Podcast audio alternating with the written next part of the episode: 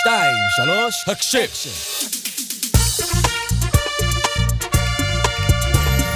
אתם מאזינים להסכת הרשמי של צה"ל. בזמן האחרון החלו לצוץ בחטיבות החי"ר קצינים לבושים מדי זרוע האוויר. המראה החריג הזה הוא חלק מהקמת צוותי סופה ביחידות מסוימות בצבא. השינוי הזה הגיע כחלק מתוכנית הרש תנופה של הרמטכ"ל רב-אלוף אביב כוכבי, כדי לשים דגש על יכולות התקיפה המשולבות, יבשה, אוויר וים. כל צוות סופה מורכב מלוחמים יהודיים ומשותפים לזרוע האוויר והכוחות המתמרנים בשטח. הבאנו את סגן נון, קצין בצוות סופה של סיירת גבעתי, כדי להבין איך מקיימים מעצרים מוסקים, מכווינים את הכוחות ומפעילים אש מהאוויר. אז אתה בעצם לקחת חלק בקורס הראשון אה, שהיה לקציני הסופה, משהו שהיה ממש חדשני. איך זה להיות חלק ממשהו כל כך ראשוני? זהו, אז בעצם אני ממש הייתי בקורס הראשון של קציני האוויר בכנף 7 בחיל האוויר, זה בעצם עכשיו הבית ספר של כל הלוחמים של היחידות המיוחדות של חיל האוויר. הגענו לשם, גם בהתחלה לא ידעו כל כך איך לתפוס אותנו, לא הבינו את התפקיד, לא הבינו מה אנחנו עושים. שהגענו לשם חבר'ה שרק היו בקורס טיס, לא הכי מכירים את העולם הזה של היחידות המיוחדות של חיל האוויר, וממש הכינו לנו קורס מפורט של ארבעה חודשים, שאמור ללמד אותנו ולהכין אותנו ממש בצורה טובה לתפקיד הזה. שמה יש בקורס בעצם? זהו, אז זה מחולק לכמה לבנות. זה התחיל מלבנת של השלמת של כל מיני uh, הכשרות לוחמה, לוחמה בשטח בנוי, לוחמה בשטח פתוח, עוד כל מיני לוחמות שצריך, כדי שנהיה באמת מוכנים לקראת השדה הקרב שאליו אנחנו מגיעים. וזה המשיך בעקרונות של הפעלת אש אווירית, אה, הפעלת אש יבשתית גם למדנו, אה, ערכים, שזה כאילו כמו שכל קצין בצה"ל עובר, אה, שבועות חינוך, ועוד משהו שנגענו בו בעיקר זה הכרת חיל האוויר, כאילו, הכרנו את חיל האוויר, באנו כולנו בחיל האוויר, מקורס טיס, אבל ממש הכרנו, פגשנו את האנשים בטייסות המבצעיות, למדנו איך מדברים איתם. כדי הלך... שהקשר יהיה בעצם יותר טוב? כן. ממש הגענו לטייסות, שמענו מהם מה הם מצפים כשהם פוגשים כוח אה, שמסתייע דרכם בשטח, בשדה הקרב, ולמדנו גם להכיר אותם על חיי היום-יום שלהם, איך עובדת טייסת מבצעית בצורה מלאה, מהדברים הקטנים עד לדברים הגדולים, ופשוט הכרנו את כל העולמות של חיל האוויר כדי שנגיע ליחידות הירוקות, וכל שאלה שירצו לשאול אותנו על חיל האוויר, אנחנו נדע את התשובה. לא משנה אם... אה, מה השאלה. ומה בעצם באמת חיל האוויר צריכים מה, מהיחידות הירוקות? הרי מה זה קשור בעצם? מה הקשר בין אחד לשני? זהו, אז כחלק מהתוכנית שהרמטכ"ל כוכבי מוביל בשנים האחרונות, העניין של השילוב הרב-זרועי ממש גדל, ורוצים שזה יגדל כדי להפוך את הצבא לטוב יותר, ליעיל יותר, גם כחלק משיתוף הידע שנגיד מישהו מחיל האוויר יכול להביא ליחידות הירוקות, וגם להפך. אז מה שזה בא לעשות, שיהיה נציג של חיל האוויר, שיוכל ללמד ולהעביר את המקצוע של חיל האוויר לגדודים וליחידות שנמצאות בסוף בתמרון, בשטח, בשדה הקרב, והוא יוכל לנהל לדוגמה את האש האווירית מהקרב, ממש מתוך התמרון, מעומק אה, מדינת אויב. רגע, אז בוא נלך שנייה צעד אחד אחורה. למה בכלל צריך את התפקיד הזה? מה הייתה בעיה ואיך שזה התנהל לפני כן? זהו, אז ממש, היה, כאילו חיל האוויר מסייע לכוחות היבשה כבר הרבה מאוד שנים. אבל עד עכשיו לא היה מישהו שידע לעשות את זה באופן מקצועי. תמיד היו כאלו שחשבו שהם ידעו, או שידעו, אבל הם היו ממש בודדים. לא היה איש מקצוע שהוסמך בחיל האוויר, שיודע את כל מה שצריך לדעת, והוא זה בעצם שיוצר את הקשר הזה בצורה הטובה ביותר. ומה הוא עושה עם הקשר הזה, בסופו של דבר, בשטח? אז זהו, בשדה הקרב הנוכחי שרוצים להביא, יש המון אש שהיא לא אורגנית של הגדוד, של היחידה. זאת אומרת, אש אווירית שמופעלת מכלי טיס, ממטוסים, ממסוקים, מכלי טיס מאוישים מרחוק, ויש יבשתית ממרגמות ומסוללות ארטילריות של תותחנים. והאש הזאת, בא כדי לסייע לגדוד לעבוד בצורה יותר יעילה, כדי להשמיד אויב בסופו של דבר, ולמנוע פגיעה בכוחותינו. ולא היה מישהו שיודע לתפעל את זה בצורה טובה, לסנכרן ולדעת, לדוגמה, באיזה כלי להשתמש ולהתאים את החימוש למטרה. לדוגמה, הוא רואה עכשיו בית, מחבלים שמסתתרים בבית, אז לא היה מישהו שיודע במה, באיזה חימוש צריך להשתמש כדי להשמיד את הבית הזה. או מחבלים בחלון, באיזה כלי טיס צריך להשתמש כדי להשמיד את המחבלים שנמצאים בחלון. אז זה בעצם מה שאני והצוות סופה באים לשנות. שיהיה מישהו שיוכל להיות בכוחות המתמרנים ולדעת באיזה כלי צריך להשתמש ואיך לעשות את זה בצורה הכי טובה כדי להשמיד את האויב, לחסל את האויב. כמו שבאמת אמרת, אתה, אתה וכל קציני הסופה באמת הגעתם אה, מחיל האוויר, מקורס טיס, אתה עם מדי חקי, עם כומתה סגולה, זה משהו שהוא שונה בנוף, אין אה, מבטים מוזרים? זהו, אז בפעם הראשונה שהגעתי ליחידה, לבסיס קבע שלנו במשמר הנגב, הש"ג בכניסה תפס אותי ולא הבין מה קורה. אמר, מה אתה עושה פה, לא התבלבלת בבסיס? אז uh, באתי לשם עם מדי חיל האוויר וכומתה של חיל האוויר עדיין. אחרי זה הגעתי, נקלטתי ליחידה. כמובן שגם בפעם הראשונה איזה קצין אחד לקח לי את החוגר וחשב שאני בכלל מסתנן לבסיס בטעות. אז קיבלתי כומתה סגולה של גבעתי, ואני עדיין הולך עם מדים חאקי של חיל האוויר, עוד מעט מדים כחולים, וכאילו זה, בהתחלה המבטים היו ממש מוזרים. לא הבינו מה אני עושה, הלוחמים שאלו אותי מאיזה יחידה הגעתי בחיל האוויר. עכשיו, אחרי תשעה חודשים בתפקיד, אני ממש חלק מהיחידה, כולם מכירים אותי, יודעים שאני מסתובב עם הדרגות הכחולות המוזרות של חיל האוויר. אתה תמיד בולט לפחות, זה גם משהו טוב. כן. תמיד רואים אותך, אי אפשר לפספס. זה גם הייתה הכוונה, ש, שידעו, אם צריך עכשיו עזרה מחיל האוויר או איזו שאלה מקצועית, שידעו למי לפנות, גם עכשיו בשגרה וגם בעומק שדה הקרב. ואתה מרגיש שהלוחמים מבינים את החשיבות של זה? שיש מישהו מחיל האוויר שיכול לבוא ולעזור להם? כי כל אחד אה, תמיד חושב שהוא יודע את העבודה הכי טוב בסופו של דבר. זהו, אז זה גם תהליך שעשינו. אני הראשון שהגעתי בתפקיד הזה ליחידה, ובהתחלה הכנו כזה מצגת שהעברנו בהתחלה ללוחמים מהפלוגה שהייתה קרובה אלינו, ושלחנו את זה למפקדים, שיעבירו את זה לכל הלוחמים ביחידה, ויסבירו להם מה זה בעצם הצוות סופה, למה מישהו הולך פה עם דרגות של חיל האוויר, עם מדים של חיל האוויר, ויוצא ככה הביתה בסופאשים, ועכשיו כמעט כל הלוחמים מכירים את הדבר הזה, וגם כל החיילים מעבר במעטפת, ואני מרגיש שהם יכולים לבוא אליי בשאלות, ובאים אליי בשאלות, ברעיונות, בדברים שיכולים לשפר, וגם אם עכשיו אה, יודעים על משהו שחיל האוויר עשה, אז שואלים אותי שאלות מקצועיות. אני בעצם הגורם המקצועי של חיל האוויר, שמייצג את חיל האוויר ב... ביחידה. רגע, אז אתה קם בבוקר, ומה?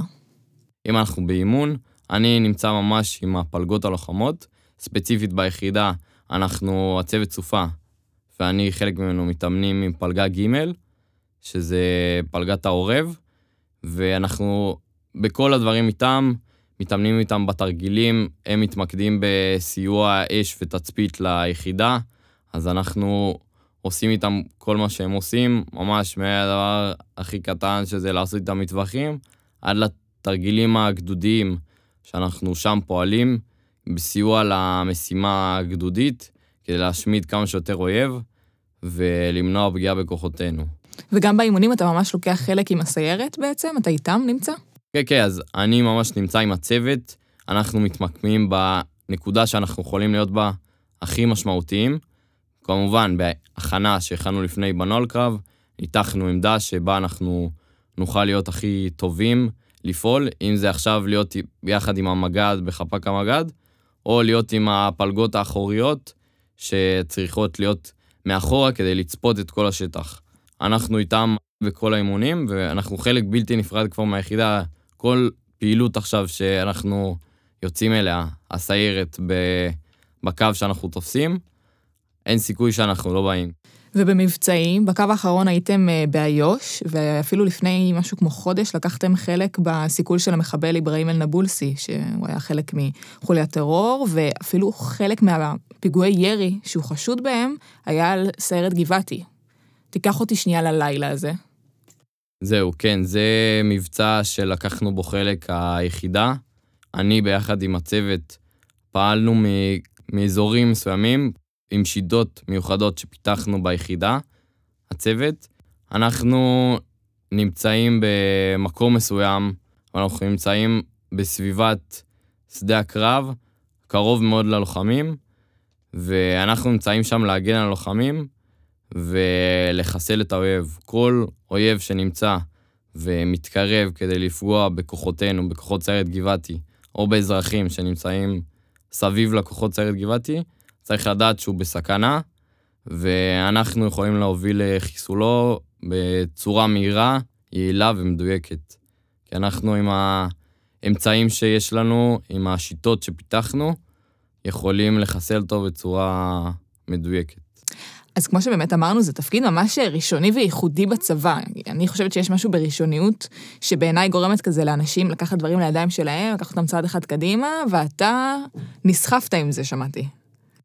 זהו, אז אה, לא יודע מה אמרו, אבל אני קם כל בוקר בידיעה שאני רוצה לשפר וליזום רעיונות חדשים ולהגשים כל משאלה שכאילו אני יכול, עם הרבה מאמץ והרבה יוזמה.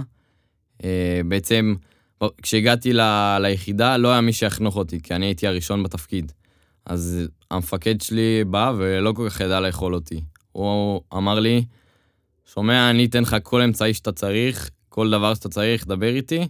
העיקר שאתה תעשה כמה שיותר, תיזום כמה שיותר, ותפעל. וראוי לציין לטובה את סיירת גבעתי, שלקחה את הצוות סופה בידיים מאוד טובות, ונתנה את כל האמצעים שנדרשו, כדי שנגשים בעצם את כל מה שרצינו. ואנחנו היום פורחים בצורה ממש גדולה ביחידה ובאוגדה, ובצה"ל בכללי. אנחנו בין הצוותי סופה שהובילו הכי הרבה דברים, ויזמו הכי הרבה רעיונות, ורואים את התוצאות. כאילו.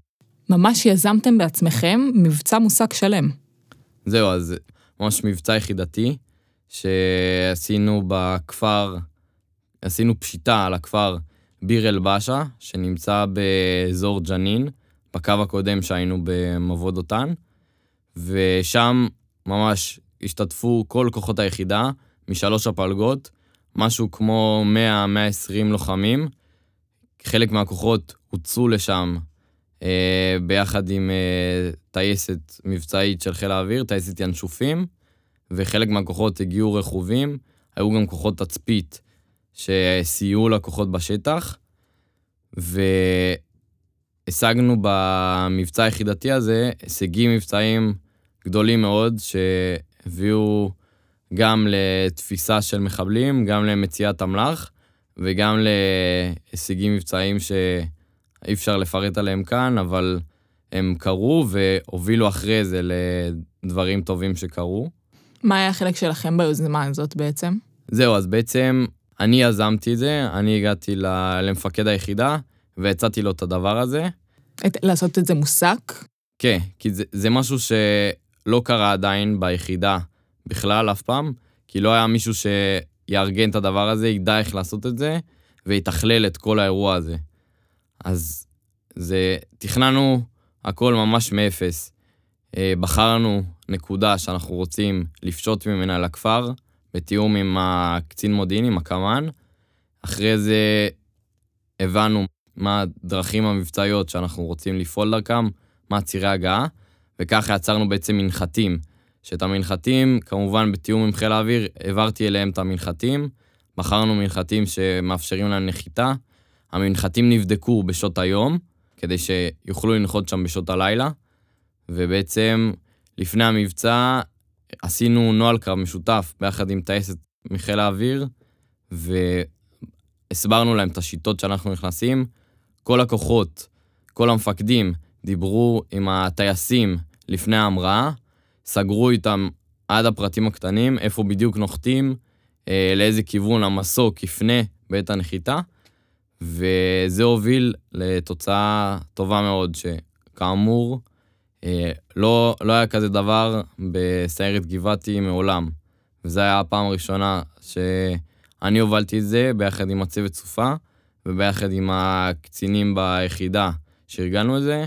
כמובן שגם השתתפתי בזה אחרי זה, ועשינו את זה אחרי זה, ואנחנו עושים את זה עוד, אה, במטרה בסוף להגן על ביטחון אזרחי ישראל, שכל מחבל שנמצא בשטחי יהודה ושומרון ומתכנן עכשיו משהו, או מחזיק נשק אצלו בבית, ידע שאנחנו נגיע אליו, אם זה מהיבשה ברגל, אם זה ברכבים ואם זה במסוקים מהאוויר, אה, ולא ניתן למחבלים להמשיך לפעול. בשנה שעברה גם היחידה זכתה בפרס הרמטכ"ל לחדשנות אה, בזכות היוזמה ברד לצייד, אה, שבעצם מקצרת אה, ומייעלת את זמני המענה של התקיפות של החיל עבור הכוחות שמתמרנים, בעצם סרט גבעתי לדוגמה, במקרה שלך. תפשט לי את זה קצת, מה, מה קורה בפועל? זהו, כן, אז זה בעצם היחידה לשיתוף פעולה בחיל האוויר, שממנה אני מגיע. היחידה עושה המון כדי לייעל את חיל האוויר ולהנגיש אותו לצבא היבשה. בעצם בברל הצייד זה טכניקה חדשה של תקיפה של מטוס קרב, שמצמצמת את הזמנים, כמו שאמרת, מזמנים ארוכים של תקיפה שיכולים להגיע לשעה עד כמה שעות, לדקות ספורות לתקיפה של מטוס קרב. והדבר הזה בעצם יכול לשנות ומשנה כיום בימינו, כפי שאנחנו רואים באימונים, את שדה הקרב שאנחנו מתמודדים איתו כרגע. איך זה פתר את זה משעות לכמה דקות? זה בעצם כל מיני טכניקות ועמלה חדש שפיתחו בשילוב רב-זרועי. חיל האוויר ביחד עם אה, חיל הלוגיסטיקה וחיל היבשה. אה, ואנחנו יודעים לעשות את זה, לזה גם הוכשרתי בקורס. הלוואי הייתי יכול לספר בדיוק מה קורה שם ב... מהרגע שאני מזהה את המטרה באמצעים שלי, עד לרגע שהפצצה מוטלת מהמטוס ומשמידה את הבית, שיכול להגיע לכמה קומות, שבו מסתתרת חוליית נ"ט, שעמדה לשגר טיל נ"ט על כוחותינו, אה, ואנחנו בעצם השמדנו אותה תוך דקות בודדות. וככה לסיכום, השאלה שהכי מעניינת אותי, מה אתה יותר, חיל האוויר או חירניק? זהו, אז אפשר לומר שאני בעצם הכחול הכי ירוק, או כבר הירוק הכי כחול. אני נראה לי מצליח לשלב ממש בין חיל האוויר לחיל היבשה בצורה הכי טובה, ונראה לי עכשיו אני בדיוק באמצע. פוליטיקלי קורקט, בסדר, אנחנו עוד נתחשבן על זה.